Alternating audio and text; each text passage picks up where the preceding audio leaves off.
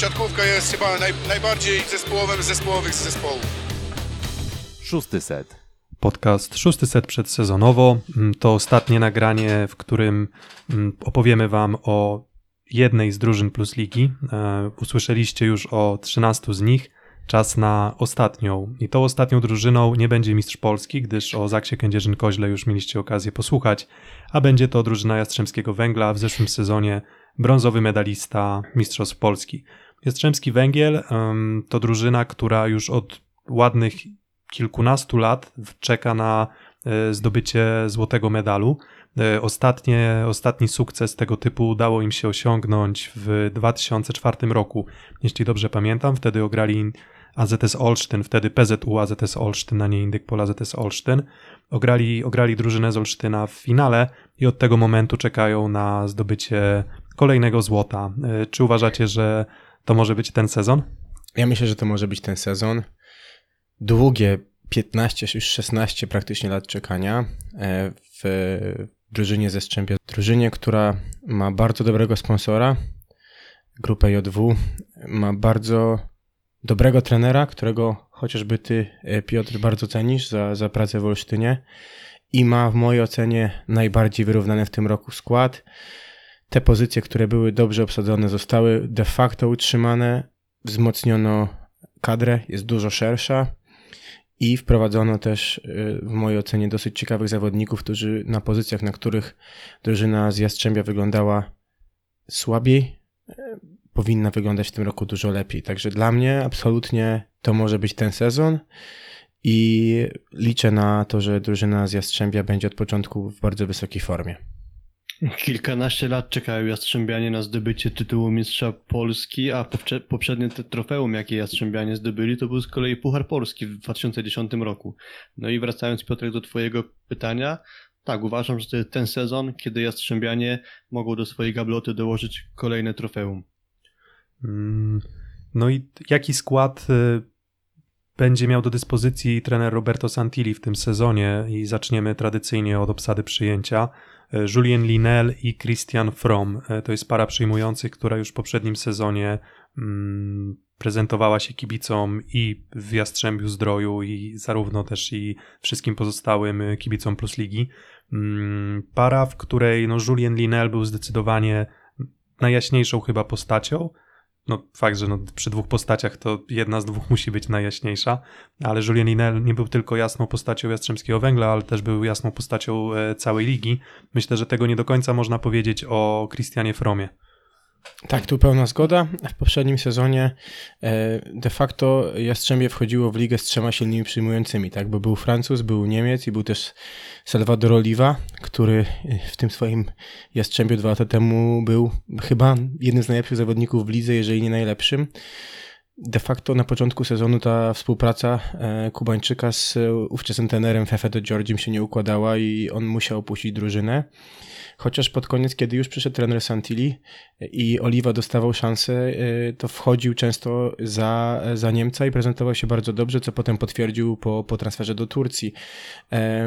Tutaj pamiętamy też, że, że, że Niemiec często był zastępowany przez Wojtka Ferenca, który został ściągnięty w trybie awaryjnym ze Francji. Także Christian w ubiegłym sezonie chyba można powiedzieć o nim jako pewnym rozczarowaniu. Tak uważam. I też znamy wszyscy słabości Christiana Froma, który mimo upływających lat y, ciągle bywa niepewnym zawodnikiem w przyjęciu. I sądzę, że tutaj na tej pozycji postawiono na rozszerzenie składu, sprowadzono bardzo dobrego zawodnika, czy też dobrze prosperującego w postaci Tomasza Fornala, no i też Dominika Depowskiego, który już sporo szlif w Plus Lidze zdążył zebrać, czy to w Asekoresowi, czy w GKS-ie Katowice. Mm, Biorąc pod uwagę zdrowie Juliana Linela, któremu dosyć często przytrafiają się kontuzje, e, biorąc pod uwagę te mankamenty Christiana Froma, które nie zawsze daje się ukryć, no to szerokość składu na tej pozycji na pewno będzie miała pozytywny wpływ na jastrzębską drużynę. Mm, Tomasz Fornal, jedna z postaci, o której mówiło się i cały czas mówi się, że ona może decydować o obliczu przyjęcia reprezentacji Polski w najbliższych 5-10 sezonach być może, może 15 nawet. Tyle tylko, że no, ten jego progres chyba nie jest aż tak harmonijny i nawet porównując do jego kolegi z kadry juniorów, tak? Czyli mówię tutaj o, oczywiście o Bartoszu Kwolku, no to wydaje się, że Tomasz Fornal jednak e, w tych sezonach, które spędził w Cerradzie Czarnych Radom, czy obecnie Cerradzie Enei Czarnych Radom, on chyba aż takiego progresu nie zanotował i mam nadzieję, że dla niego będzie to też dobry bodziec do rozwoju, przenosiny na, na południe, przenosiny na Śląsk, mm, bo, bo wydaje mi się, że no to jest zawodnik, który ma potencjał na bycie zawodnikiem kompletnym. Tutaj od razu nasuwa mi się skojarzenie z Michałem Winiarskim. Może to są duże oczekiwania względem jego osoby, no ale tak, to są dwa metry wzrostu, to jest dobre przyjęcie, tylko trochę zgrzyta tutaj e, element ofensywy. Zgrzyta. E, tak jak mówiłeś tutaj po Tomaszu Fornole spodziewaliśmy się chyba więcej, a poprzedni sezon w Radomiu nierówny, często zmieniany, to, to, to Wojciech Żaliński tą grę ciągnął i był podstawowym elementem tego przyjęcia, który praktycznie nigdy nie opuszczał parkietu, inaczej było z Tomaszem. Krok do przodu, krok zrobiony też po troszeczkę dziwnym sezonie kadrowym, tak, bo w pierwszym turnieju, e, jedynym, na którym powołał e, trener Heinen e, większość mistrzów świata, to Tomasz Forna był tym dodatkowym elementem, który miał szansę tam się pojawić. Było to z mojej strony pewien ukłon dla niego i dla jego możliwości, potencjału. Niestety potem kontuzja odniesiona już pod koniec fazy, fazy kontynentalnej tej Ligi Narodu spowodowała, że Tomasz Fornal był w kadrze w Chicago, ale był tak naprawdę tylko wpisany do protokołu, w ogóle nie pojawił się na boisku. I potem dopiero powrót do, do tych dwóch spotkań, które zagrała tak naprawdę ta nasza druga drużyna. E, na początku Pucharu Świata też nie był jakiś e, wybitny, więc e, przed Tomaszem dużo pracy i, i chyba szansa, żeby się sporo nauczył od Juliana Linela. Tak ja przynajmniej to odbieram. A gdybyście mieli Ale- wskazać e, zestawienie przyjmujących z tej czwórki, które no, będzie preferowane przez Roberto Santiliego, to, to do, do Juliana Linela kogo dorzucacie? Dużo będzie zależeć od dyspozycji Tomasza Fornala, czy już teraz będzie w stanie prezentować się jeszcze lepiej niż to było w Radomiu i na ile będzie odstawał w przyjęciu Christian From, bo mi się wydaje, że to jest duży mankament tego zestawienia E, i sądzę, że Julian Linel i Tomasz Fornal będzie podstawową parą Jastrzębia. Też bym tak obstawiał. Mm, Okej, czyli mm, czy w, okej, czyli w tym momencie uważacie, że już tu i teraz Julien Linelli, Tomasz Fornal to lepsza para niż Julien Linelli, Christian From? Mówię o tu i teraz, nie mówię o potencjale, który oczywiście, no bez wątpienia Tomasz Fornal ma większy. To jest pytanie dla mnie, jak będzie chciał grać Roberto Santilli, tak? Czy będzie chciał postawić na atomową zagrywkę Niemca, która w decydujących niektórych spotkaniach, kiedy nawet wchodził z ławki, chociażby w półfinale z drużyną Oniko Warszawy jeszcze wtedy, ta zagrywka była pomocna i, i była punktowa, natomiast wydaje mi się, że będzie chciał Roberto unikać błędów e, i będzie starał się grać bilansowaną siatkówkę, a taką bardziej daje w tej chwili młody Polak. Z przymierzeńcem Tomasza Fornala w drodze na boisko może być też limit obcokrajowców, bo zakładając, że pierwszym rozgrywającym będzie Kampa, czy też Winiedo, bo to bez znaczenia, e, będzie na boisku Linel i Graham Weigras, no to miejsca dla Christiana Froma już braknie. Mm, Okej, czyli Julien Linelli, Tomasz Fornal, to jak już będziemy sklejać tę podstawową siódemkę Jastrzębskiego Węgla, to, to, to oczywiście wrócimy do akurat takiego zestawienia przyjmujących. Dalej atakujący, tutaj bez zmian Dawid Konarski, Jakub Bucki. Myślę, że to jest bardzo dobrze uzupełniająca się para. Jakub Bucki to też taki zawodnik, o którym mm, no raczej nigdy nie mówiło się w kontekście grania o najwyższe cele, ale ciekawe jest to, że te jego występy w poprzednim sezonie w niektórych meczach były naprawdę świetne. Tutaj, tutaj na, mm, ręce same składały się do, do zachwytów. Mm, No sam Dawid Konarski, no to, to jest dla mnie też zawodnik z pewnymi ograniczeniami. No ten poprzedni sezon nie uważam, że był też jakiś bardzo dobry w jego wykonaniu. Mm, Ja też nie spodziewałem się tego, że ten sezon będzie dla niego jakiś bardzo dobry, ale, ale właśnie w zestawieniu Konarski-Bucki, bo Bucki też dużo grał przedsezonowo, na co warto zwrócić uwagę, to wydaje mi się, że to jest no, mocna obsada pozycji atakującego. Tak, y, myślę, że co, co chciałem powiedzieć tutaj, to jest ta sytuacja, w której Jakub Bucki jest bardzo wartościowym drugim atakującym. Y, Podobna trochę historia jak z Piotrem Łukasikiem. Oni w dwójkę ciągnęli drużynę BBTS-u Bielsko-Biała, która mimo ich obecności nie wyglądała tak, jakby chciała w lidze i, i finalnie z tej ligi spadła. Ale był on zaskoczeniem w poprzednim sezonie, gdzie w wielu meczach, szczególnie w końcowej fazie sezonu, chociażby w fazie playoff, e, to, to Bucki wchodził na boisko za Konrackiego dosyć szybko i punktował po 20 kilka punktów w meczu, także, także to jest bardzo wartościowy drugi atakujący, a Dawid Konarski mm, odpoczął przed Pucharem Świata i, i chyba liczy na to, że wróci do formy, jaką prezentował UFF do, do, do w, przede wszystkim w pierwszym sezonie jego pracy w Kędzierzynie, ale także i w drugim, kiedy no, był głównym elementem, który, który dawał Zaksie wtedy Mistrzostwo Polski. Tak, a że Dawid Konarski potrafi świetne spotkania notować, to pokazuje chociażby poprzedni sezon. Pamiętam taki media Strzębia półfinałowy w Warszawie, gdzie Dawid Konarski zagrał kapitalne spotkanie. Pytanie, czy będzie w stanie na takim poziomie na dłuższy czas ustabilizować formę, ale zgadzam się z Piotrem, bardzo ciekawie zbilansowana para. Mm, Więc e, akurat sam Roberto Santilli e, no, miał na pewno dużo do gadania, jeśli chodzi o skład na ten sezon. Mm, Nie wiem, czy tam już kontrakty mieli panowie na ataku podpisane, czy nie. Nie wiem, czy, czy, czy kojarzycie, jaka była ich sytuacja kontraktowa, ale, ale no po prostu uznali, że wzmocnień tam nie potrzeba i że to będzie dwóch zawodników, którzy się dobrze uzupełniają. Jeżeli... Jeżeli Z tego co pamiętam, to Dawid Konarski przychodząc do Jastrzębia Dwuletni. podpisał dwuletni kontrakt.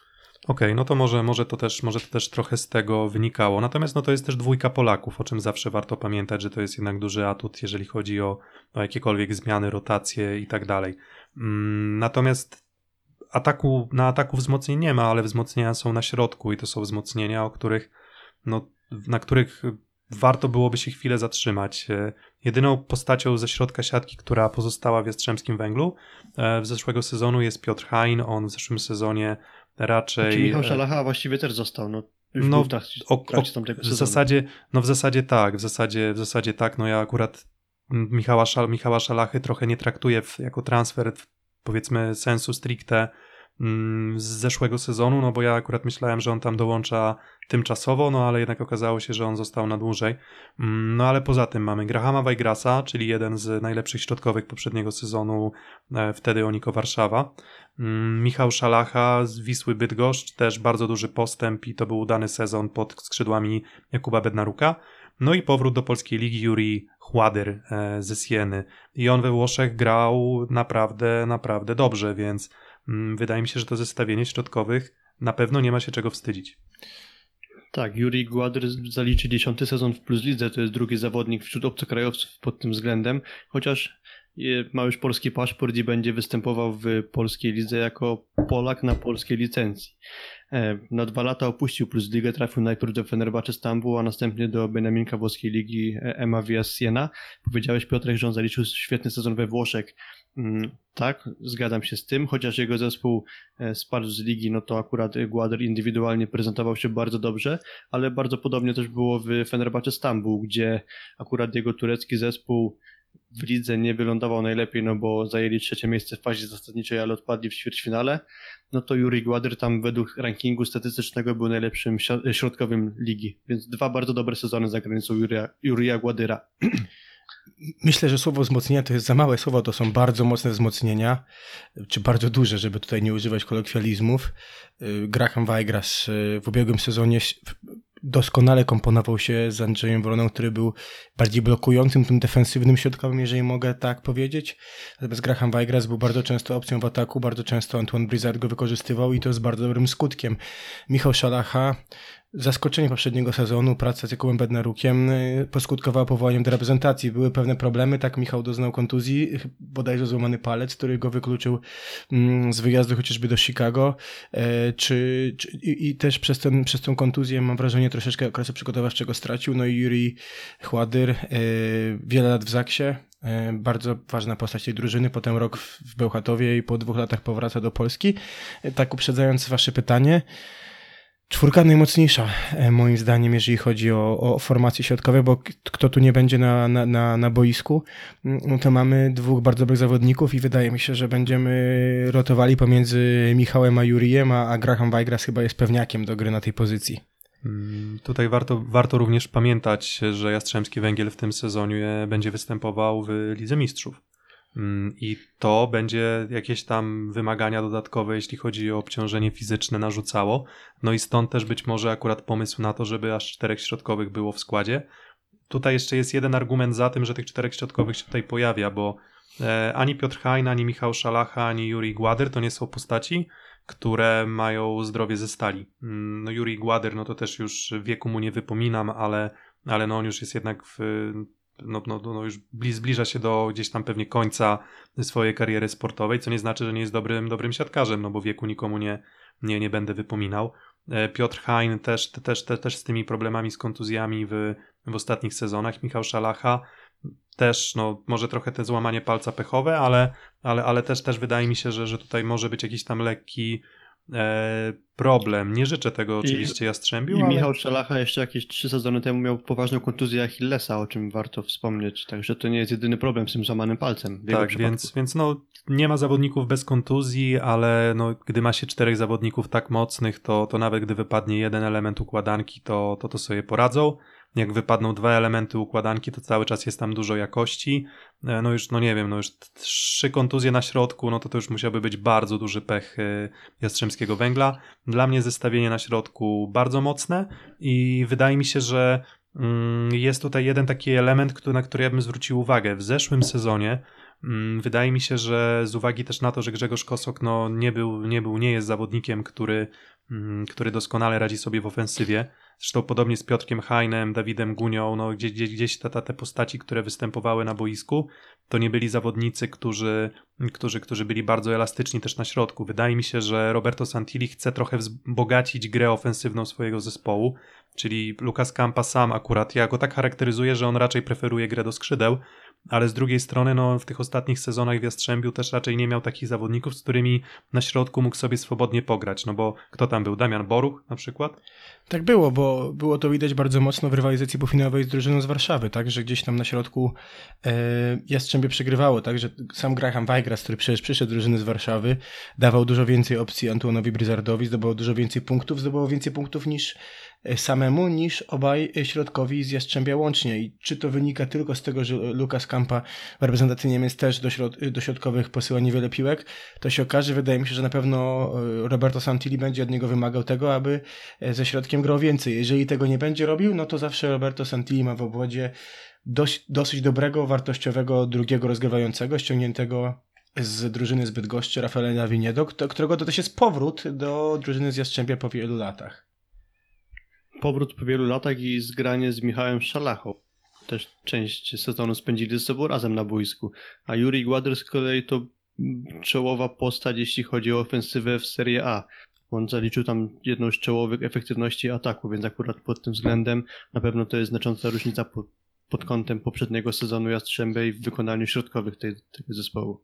Tak, Rafaela Viniedo chyba trudno nie oceniać jako chyba najlepszego zmiennika na pozycji rozgrywającego w, w całej lidze. E, tutaj w zasadzie, no nie wiem, no kogo jeszcze byście dalej uznali? Może Michał Kozłowski? Michał Kozłowski, tak. Nie wiem, tak, czy... Blizzard Kozłowski to jest taka porównywalna para dla mnie właśnie jak jest w Jastrzębiu jest y, Lukas Kampa i, i Winiedo, no bo patrząc na inne zespoły, gdzie jest y, w Bełchatowie Grzegorz Łomacz... Może Radom jeszcze, tak, panowie, może, może Radom. Radom. Tak. W Radomiu tak, tak, tylko że to jest z kolei nie zespół ze ścisłego topu dla mnie, ale jeśli chodzi o całą ligę, to tak, to bardzo wyrównana para, to zgadzam się. Jak pozwolicie panowie, to powiem tak, sześć transferów e, i chyba powiemy co do tego, że każdy z nich jest wartościowy i każdy z nich miał sens, tak? To zastąpili zawodników w naszej ocenie chyba trochę słabszych, zawodnicy lepsi. To za to trzeba drużynie, czy władzom mm, zespołu z Jastrzębia, czy trenerowi Santilliemu bić brawo. Mm, No tak, na pewno, na pewno lepsi. Mm, mm, Ten środek jest zdecydowanie lepszy. W przypadku rozegrania, no to akurat transfer, transfer Rafaela Viniedo nie musi tutaj specjalnie wpłynąć pozytywnie, no bo mówię, mówię tutaj oczywiście nie o poziomie treningów, tylko o poziomie wyjściowej szóstki, no bo Lukas Kampa i tak powinien w większości grać w zespole. Mm, Ale już nawet podwójna zmiana, tak? Czyli Rafael Viniedo, który mógłby się pojawić z, z Jakubem Budzkim, żeby poprawić przyjęcie, no to wtedy tej, tej jakości na boisku cały czas będzie, będzie dość dużo, więc zbalansowana kadra, jeszcze dorzucając pozycję libero, Jakub Popiwczak, Paweł Rusek, tutaj bez zmian. Akurat co do Pawła Ruska, no to jego postawy, no to w ostatnich kilku sezonach można było mieć kilka zastrzeżeń, Mm, no ale sam Jakub Popiwczak, no to też już jest talent y, najczystszej próby. Najczystszej próby. Zrobiona też przez Vitala Heinena. Tak, zgadza się. Libero numer 3 reprezentacji, a bycie numerem 3 przy Damianie Wojteszku czy Pawle Zatorskim to żadna ujma. Mm. Tak, więc Myślę, że gdybyśmy rozmawiali o Asekorysowi, to już padłoby stwierdzenie wyrównana czternastka, bo to akurat jest łatka, która do Rzeszowia dawno temu już przylgnęła. A patrząc na skład Jastrzębia, mi się wydaje, że mocno postawiono na jego szerokość. Tak, dwa takie, dwa, dwie takie drużyny, które akurat uważam, że mają najlepsze, najlepsze ławki w, tej, w tym sezonie w lidze, no to wydaje mi się, że właśnie Jastrzębski Węgiel i Cerrat y, Enea Czarni Radom to są takie dwie drużyny, gdzie, e, gdzie, gdzie, gdzie, gdzie te podstawowe postaci zawsze będą miały odejście w postaci zawodników, którzy siedzą, którzy siedzą akurat na, na ławce. Mm, Ja myślę, że podobnie też jest w Wersowi, bądź co bądź, chociaż... Tak, tak, oczywiście. No Rysowia, Rysowia tak. A to Znaczy, standardowo w Rysowi. tak, standardowo w Rysowi, ale no, nie ma w tym żadnej też ujmy. To, to, to w sensie Oczywiście. Tak, się- zgadzam się. Tak, nie ma, nie, ma w tym, nie ma w tym żadnej ujmy, a akurat Jastrzębski Węgiel też rozumiem najmocniej z tego względu, że oni będą mieli bardzo dużo grania. Mm, Ja gdzieś na Twitterze wrzucałem to, jak będzie wyglądać harmonogram e, gry mm, Oniko Warszawa, Oniko, projektu, Projektu Warszawa. projektu Warszawa. Mm, No i to wygląda tak, że w zasadzie do grudnia, jeżeli Jastrzębski Węgiel będzie szedł podobnym tempem, no to w zasadzie do grudnia oni nie będą mieli będą mieli może jedną wolną środę, czy jeden, jeden powiedzmy wolny wtorek, środę czy lub czwartek. E, Przy wszystkich pozostałych meczach będą musieli e, grać, no i wtedy ta, ta długa ławka na pewno im się przyda. Jeżeli chodzi o odejścia z drużyny, no to tutaj mm, no, nie mamy ich może aż tak e, bardzo dużo, tak? Na ataku Patryk Czyrniański, no ale to był trzeci atakujący. Na środku Grzegorz Kosok, Dawid Gunia do MKS-u Będzin, Grzegorz Kosok, już wspomniany Asseko Resowia, Jakub Turski do Krobrego Głogów, no to tutaj ta, ta, ta trójka nowych postaci, no to chyba rekompensuje to z nawiązką. Rozgrywający Nikodem e, Wolański, TV Schenenwert, dalej jeszcze oczywiście Wojciech, Wojciech Ferenc Ferenc. Oczywiście Wojciech Ferenc również na przyjęciu jako, jako kolejna postać, która, e, która, która odeszła. On akurat trafił do Zawiercia, czyli niedaleko na, na północ e, Jura Krakowsko-Częstochowska. Największa strata waszym zdaniem? Chyba jedna postać się nasuwa tylko. Jedna postać, a tak jak mówiłem, tutaj sześć transferów. w- Wydaje mi się każdy bardzo wartościowy.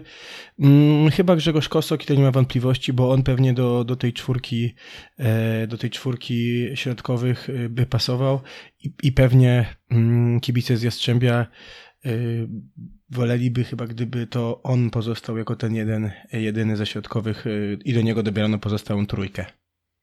Moim zdaniem Jastrzębianie bardzo solidnie zastąpili tych, co odeszli i tak wybrałbym Kosoka, ale to też nie jest tak, że na tej pozycji jest jakaś duża strata. Moim zdaniem ta pozycja została wzmocniona, więc nawet pomimo tego ubytku w postaci Grzegorza Kosoka wygląda to bardzo dobrze. Tak trochę wrócę do naszego jednego z pierwszych odcinków tych przedsezonowych, gdzie o BKS-ie Wisła Bydgoszcz powiedziałem, że właściwie wszystkich zawodników, którzy odeszli bym zostawił. Tak tutaj jest tak, że odwrotnie. Z kolei ci, co przyszli, to moim zdaniem są po prostu lepsi zawodnicy od tych, co odeszli. Piotr, czy o to nazwisko ci chodziło? Mm, tak, oczywiście Grzegorz Kosok. Tutaj, tutaj nie ma, nie ma żadnych, żadnych wątpliwości. To jest postać, która jest największą stratą e, dla Jastrzębskiego Węgla. Mm, a o tym, jak poukłada to wszystko Roberto Santilli, jaka jest e, spodziewana przez nas pierwsza szóstka i co ta szóstka może osiągnąć w kolejnym sezonie już za chwilę. Szósty set.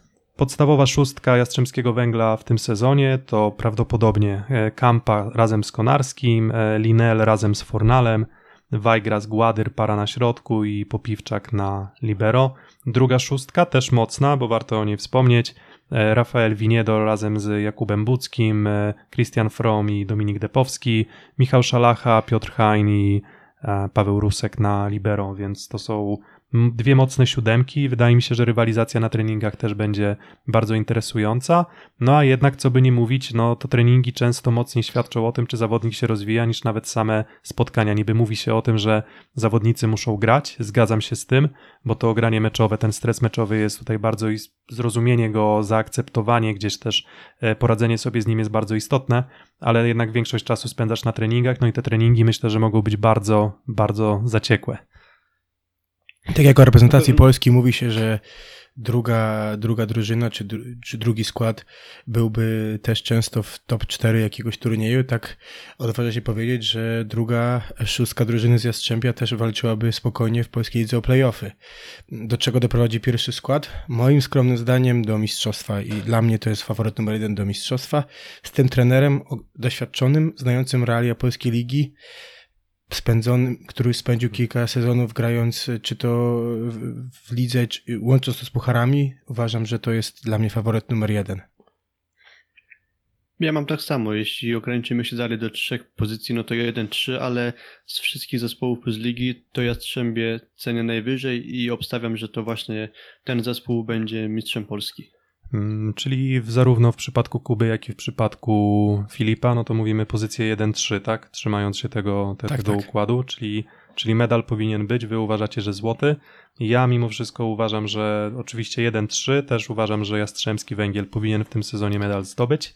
Mm, Mam tutaj mały znak zapytania co do postaci Tomasza Fornala bądź Christiana Froma, no bo jeżeli Tomasz Fornal nie zrobi postępu, no to tutaj wydaje mi się, że są lepsze pary przyjmujących Plus Lidze, ale, ale medal powinien być, tylko że moim zdaniem akurat nie, e, nie, nie złoty. Ja raczej uważam, że medal srebrny. Okej, A- to biorąc pod uwagę, że to jest ostatnia drużyna, jaką omawiamy, to jestem ciekawy, Piotr, w takim razie kogo typujesz na mistrza? Mm, Okej, no to skoro, skoro jesteśmy już przy tym, no to proponuję, żebyśmy powiedzmy odliczając od 14 drużyny, żeby każdy z nas e, gdzieś tam układając sobie w głowie te nasze zapowiedzi przedsezonowe, też ułożył gdzieś finalną tabelę na, na koniec sezonu.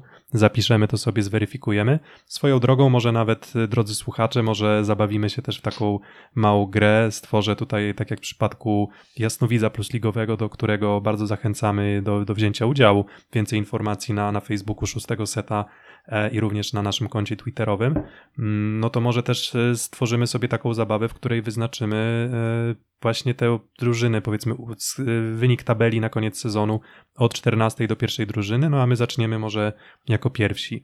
Dobra, czyli tak, czyli jak ja na to patrzę? 14 drużyna to będzie Bydgoszcz. Mm, Na 13 miejscu widzę chyba jednak, przemyślałem to sobie, Wiem, że to może się nie do końca pokrywać z tymi typami przedsezonowymi, ale wydaje mi się, że jednak nie będzie to Ślepsk Suwałki, raczej wydaje mi się, że może to być Kuprum Lubin na 13 miejscu. Na 12 miejscu właśnie Ślepsk Suwałki. 11 miejsce mm, MKS Będzin, 10 miejsce GKS Katowice, 9 miejsce Trefl Gdańsk, mm, 8 miejsce Czarni Radom, mm, 7 miejsce AZS Olsztyn, szóste miejsce i tutaj się zaczynają schody. E, Jeżeli Oniko Warszawa, projekt Warszawa nie, nie, nie, nie, nie znajdzie dobrego, dobrego zawodnika na pozycję atakującego, to wydaje mi się, że na szóstym miejscu widzę Warszawę. Na piątym miejscu widzę Resowie Rzeszów. Czy pytanie, czy kogoś zgubiłem w międzyczasie? Nie, nie, Mm, wszystkie wydaje pozycje się- wy- wymieniłeś. Wydaje mi się, że wszystkie pozycje wymieniłem. Czwartą drużyną, moim zdaniem, będzie w tym sezonie. Mm, będzie w tym sezonie. Kogo jeszcze tam mamy? Okej. mm, to, może, to może inaczej. Zostało tak, zawiercie, Na, to może inaczej. Na piątym miejscu postawię na zawiercie. Na czwartym miejscu stawiam na Rysowie Rzeszów. Trzecie miejsce to będzie Zaksa Kędzierzyn-Koźle. em, srebrny medal dla Jastrzębskiego Węgla i złoto dla PGS Krybełchatów. No to, no to, no to moim skromnym zdaniem tak, 14 miejsce drużyna z Bydgoszczy, 13 drużyna z Suwałk, na 12 miejscu drużyna GKS-u Katowice, 11 miejsce Kuprum Lubin, 10 MKS Będzin, 9 drużyna z Radomia, Cerat Enea Czarni Radom, 8 miejsce Tref Gdańsk, 7 Indyk Pol Olsztyn, 6 AZS Olsztyn, In- kolego. tak, Indyk Pol AZS Olsztyn, Będę tego pilnował tak, zawsze. Indyk Polacy też Olsztyn na miejscu e, Siódmym. siódmym, na miejscu szóstym Projekt Warszawa, na miejscu piątym drużyna z Zawiercia, na miejscu czwartym Skrabeł Chatów, na miejscu trzecim drużyna Resowi Rzeszów, drugie miejsce Skrabeł Chatów i mistrz Jastrzębski Węgiel. Już wymieniłeś na czwartym miejscu skrę. E, Przepraszam, na drugim Zaksa i na pierwszym Jastrzębski Węgiel. Dziękuję za czujność. Okej, no to w takim razie zostałem jeszcze ja. Typuję tak jakby 14 miejsce Bydgoszcz, 13 miejsce Suwałki, 12 miejsce Katowice, 11 miejsce Lubin, 10 miejsce Gdańsk, 9 Będzin, 8 miejsce Radom, 7 miejsce Olsztyn, 6 miejsce Zawiercie, Piąte miejsce projekt Warszawa lub nowy zespół, nowa nazwa zespołu z Warszawy. Mm, Czwarte miejsce e, Zaksa Kędzierzyn-Koźle, trzecie Resowia, drugie Skra i pierwsze Jastrzębie. No, bardzo jestem ciekaw. E, Zapiszemy to sobie i zweryfikujemy to na koniec sezonu. Myślę, że jest, jak zawsze w każdym sezonie jest jedna drużyna, która będzie tą niespodzianką, która zaburza wszelkie przedsezonowe opinie. W zeszłym sezonie mieliśmy Aluron, Virtu, CMC Zawiercie. W tym sezonie zobaczymy na kogo trafi. Myślę, że kandydatów nie brakuje. To będzie bardzo ciekawa liga. To będzie liga, w której nie będzie spotkań, w których będzie można mówić o łatwych punktach. Może poza spotkaniem z Bydgoszczą, a i też tej drużyny nie chcę, nie chcę całkowicie skreślać. Myślę, że będzie bardzo zacięty, będą to, bę- będą to bardzo zacięte pojedynki i paradoksalnie też o układzie tabeli na koniec fazy zasadniczej nie muszą wcale decydować też zawsze mecze pomiędzy tymi najlepszymi drużynami, czy z tymi, które są awizowane do medalu. Myślę, że zdobywanie punktów z tymi teoretycznie słabszymi będzie tutaj kluczem do osiągnięcia dobrej pozycji na koniec fazy zasadniczej.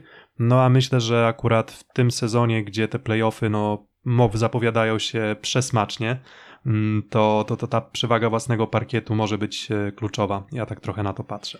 Ja życzyłbym sobie tego, aby po przeładowanym sezonie reprezentacyjnym nie było tak, że to na lidze odbija się ten przeładowany i, i absurdalny kalendarz, żebyśmy mogli oglądać naszych bohaterów, naszych zawodników, naszych reprezentantów, a także reprezentantów innych krajów jak najczęściej, aby było jak najmniej kontuzji i tego, aby jak najliczniej kibice chodzili do hal, czego, czego panowie sobie. I wam życzę tego, aby ta frekwencja z roku na rok rosła, bo w końcu jesteśmy Ligą Mistrzów Świata i jeżeli nawet czasami tak nie wygląda, jeżeli chodzi o jakieś regulaminy czy inne kwestie kontrowersyjne, to chociaż niech to będzie widać na boisku. To z kolei ja mogę powiedzieć, czego bym sobie nie życzył, czego bardzo bym nie chciał. Konkretnie chodzi mi o to, żeby nie okazało się na pierwszej rundzie zasadniczej, że znamy Spadkowicza z Plus Ligi, bo zgodnie stwierdziliśmy, że ostatnią drużyną ligi będzie BKS Wisła Bydgoszcz i nie chciałbym, żeby to bardzo szybko się okazało. Mm, No, może też się okazać w drugą stronę, że któraś z drużyn nie dogra sezonu do końca, no i tego to już w ogóle nikomu nie życzymy, bo wtedy te nasze układanki wszystkie będziemy mogli sobie chyba wyrzucić do śmieci. Jest taka jedna drużyna, która chyba wydaje się być jakimś tam może małym faworytem w tym wyścigu, no ale, ale, ale liczymy na to, że projekt Warszawa w tym sezonie będzie projektem, który uda się zapisać i on już pozostanie w takim stanie, w jakim jest obecnie, czyli, czyli takim, który zapowiada to, że oni od deski do deski ten sezon rozegrają. Mm, No i chyba na tym możemy zakończyć e, nasze nagranie o Jastrzębskim Węglu, trochę też przedłużone e, i powiedzmy trochę też rozszerzone o nasze typy przedsezonowe. Ciekawi, ciekawi jesteśmy również waszych typów. E, Jeszcze ponownie zapraszamy do zabawy w Jasnowidza Plus Liga. Mm, Śledźcie nas na YouTubie, czy dajcie też suba.